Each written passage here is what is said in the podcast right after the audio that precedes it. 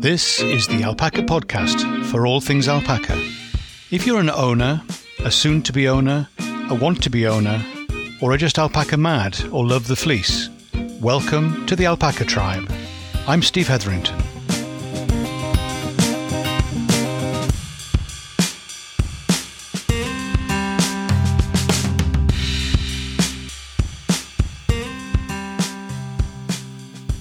Hi, Steve here, and welcome to the Alpaca Tribe, the podcast for alpaca people.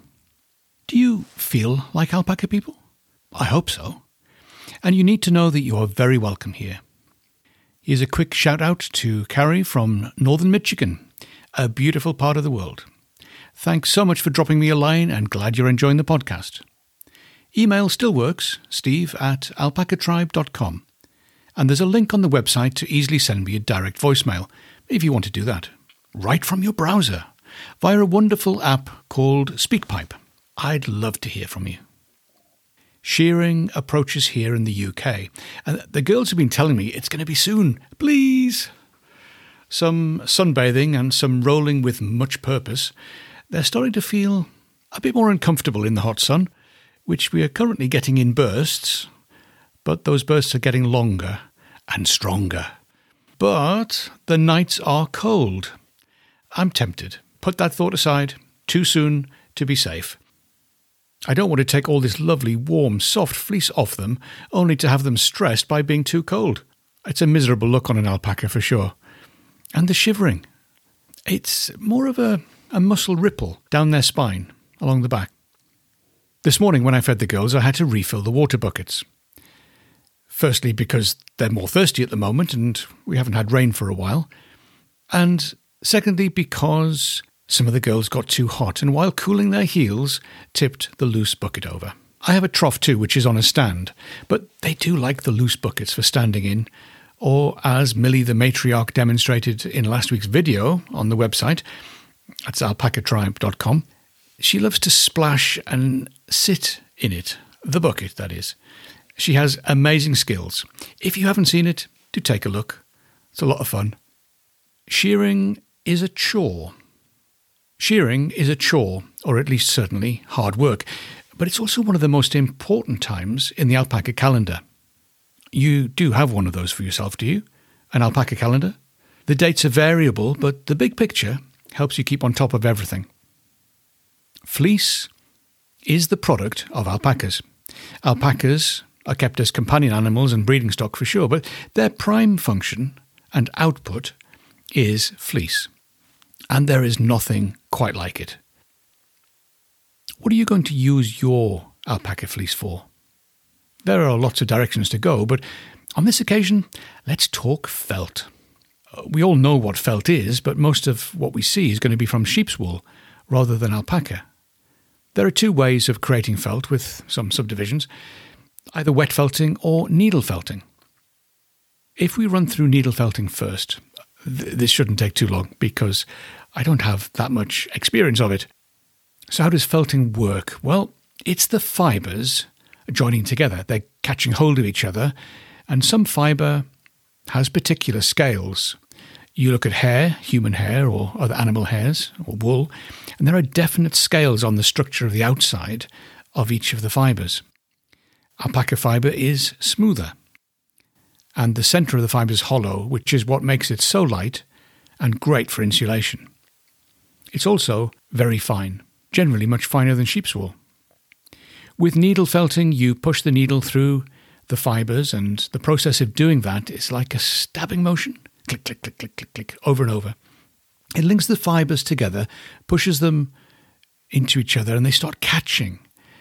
And the way you do this so they tell me, is you have a piece of foam which you put on, well, often it's on your lap or your leg, and then you stab through the fibre into the foam. Hmm. And it kind of all links together and it sounds wonderful. However, it also sounds a bit dangerous to me. I don't like the idea of stabbing a needle towards my leg, even if the foam is quite thick. Would it be thick enough? So you just need to be aware of these things. Do it carefully, watch some videos, and talk to someone who knows how to do it and follow the instructions. So that's all fairly straightforward. Now, The great thing about needle felting is you can create things with it because you can actually shape 3D models, 3D shapes out of it. You're building it up slowly, and rather than just a flat piece of felt, which is what we're more familiar with, you can actually build it up and create a 3D shape. It can be a little, or it could be a little alpaca, but it could be a little teddy bear or a, a brooch or a, all kinds of things. Now, you can do quite large if you've got the time and the patience for it, but it's generally smaller items. So you can make these small things for hanging on Christmas trees, for example, or it could be, well, whatever. Being able to play with it and generate something and sculpt it almost, it's quite an attractive process. It's an interesting thought. And you've got all your natural colours to work with. Well, okay, so that's the theory. And that's about as far as I can go. I think I still don't like the idea of stabbing myself, or at least using the needle towards my leg.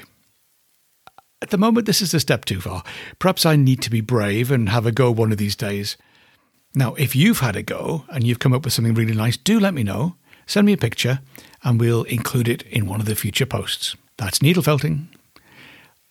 The other way of doing felting is to do wet felting, which has a similar principle, the fibres coming together, but the process, as the name suggests, is wet. It's using water and soap along with the fibre that's been carded, ideally cleaned, although some of the cleaning does happen with the water and the soap. So you need to card it and you lay it out. Interestingly, I first came across wet felting at one of the alpaca shows. And there was a little workshop happening. I think it was the Alpaca Futurity, actually. And there was a little workshop happening. And it was absolutely fantastic. I so enjoyed the time and it went so fast. And we talked about theory, we had some demonstrations, and then we got to have a go. And the magic of fleece turning into felt under your fingers, it's amazing. You need to have a go and experience that for yourself. There's nothing quite like it. In fact, I've still got a little piece that I made, and it was actually merino wool we started learning with because it's easier. It has more scales that I was talking about earlier, and it catches better and it's easier to begin to learn to felt than using alpaca fiber, which tends to be a lot more fine and smoother and just takes a little bit longer, but it works really well still. Get the understanding of the process before you go back to your alpaca fiber and away you go. So we had these pieces and some of it was dyed and we mixed the colors and it was just really lovely. A little bit of soap, a little bit of water and you rub it often you use something over it to stop it moving around too much, but allow the pressure of your hand to come through. So, in fact, bubble wrap is really great for that. Who knew? So the bubble wrap goes over the top, and then you can work over the top of that a little bit of water, a little bit of soap, and you worked it through, and it helps all these things come together. If you're familiar with washing woolen garments, you sometimes get a, those little lumps of the fluff that's come together, and you get a little lump of it left in the washing machine or tucked into the, the seal or something. And that's felted. That's the kind of process that it's going through. Then it's the movement, the agitation, the water, the soap, and the heat of the water. All comes together, all locks into place. Well, it's not very useful. These little bits, you can't do anything with those, but it gives you an idea of the process. So you lay things out it needs to be close enough, and it also needs to mix the directions the fibers are going in. So it, when it's worked, it, it doesn't leave holes. I've made some nice lacy things that weren't intended to be lacy. And all the fibers then start to interlink, and you're starting to get somewhere. This is what's known as the pre felting stage. It's not quite felted, but it's starting to come together, starting to hold its structure, but it's still not very strong. You can pull it apart and all that kind of stuff. So then you do a bit more agitation, so a bit more hard work with the, the fingers. It could be you roll it up and roll it backwards and forwards, all in bubble wrap. Or it could be you can apply some warmer water, not hot water, but just warmer water, um, all of which helps to make the thing come together. When you're doing that kind of thing, you, you often need a bit more quantity. And if we're doing washing of the raw fleece, which we've got a drum carder, so it process is quicker. But so we tend to wash it. We've done a bit by hand, and that's a challenge.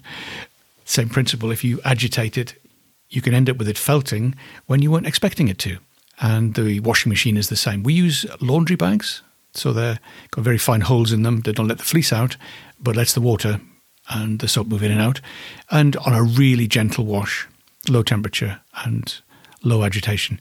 And it seems to work reasonably well. Now, word of caution don't do this and say, Steve told me I could use my washing machine, and then blame me when it all goes wrong and your machine is broken and all clogged up with lots of lovely fleece in the wrong places. Uh, it does need a bit of careful approaching. and if in doubt, don't do it. Obviously, you can get big machines, industrial machines, but we're not going to be doing that in all likelihood. So it's washed and it's carded, and then you're applying a bit of water and some soap. The kind of soap, well, something soft and gentle because you're going to have your hands in it a lot. So we tend to use olive soap, olive oil as the base in the soap, and it's it's really nice and gentle on the hands. And you can either use you just rub a bit on, but that's a little bit rough sometimes. So you can shave off some very fine flakes and then use that and just mix it in with a bit of water and uh, it cleans up beautifully. You get some white fleece out of those dirty animals that have been rolling in your your dust baths here and there.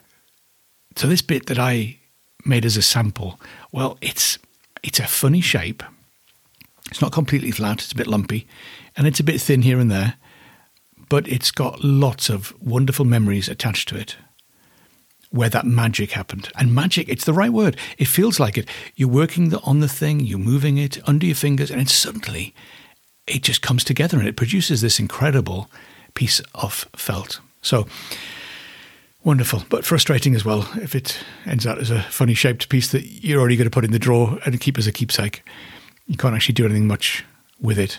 However, the process was demonstrated, the proof of concept was there, and then you need to have a go and you need to do it again. You need to practice, practice, and learn the new skill. It's like all these things, you have to do enough of it to get reasonably good at it.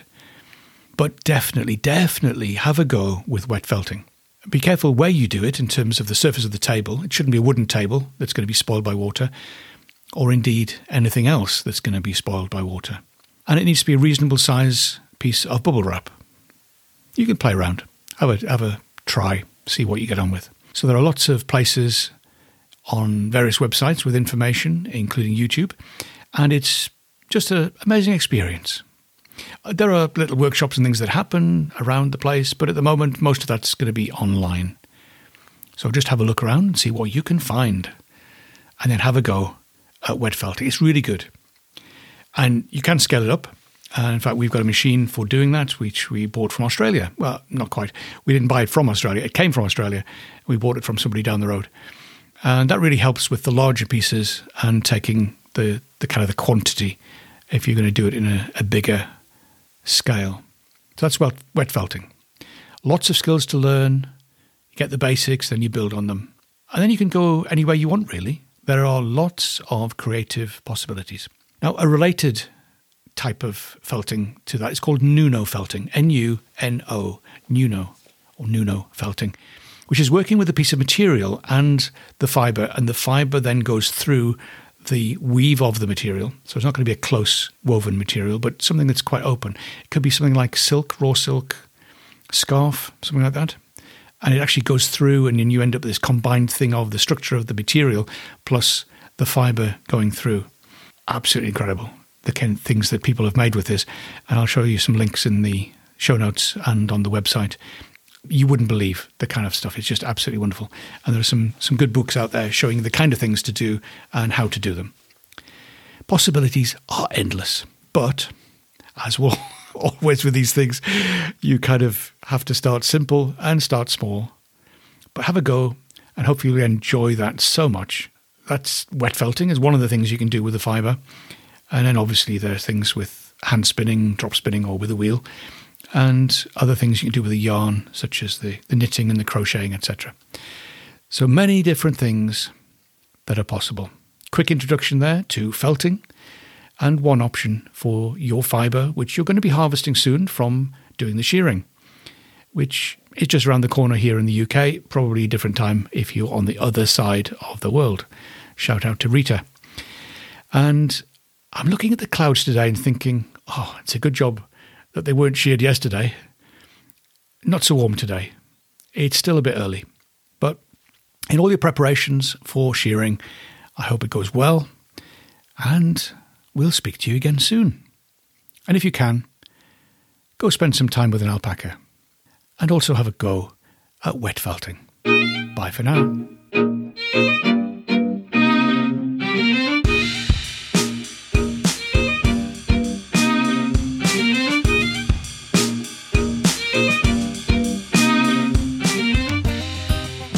This is the Alpaca Tribe, and I'm Steve Hetherington.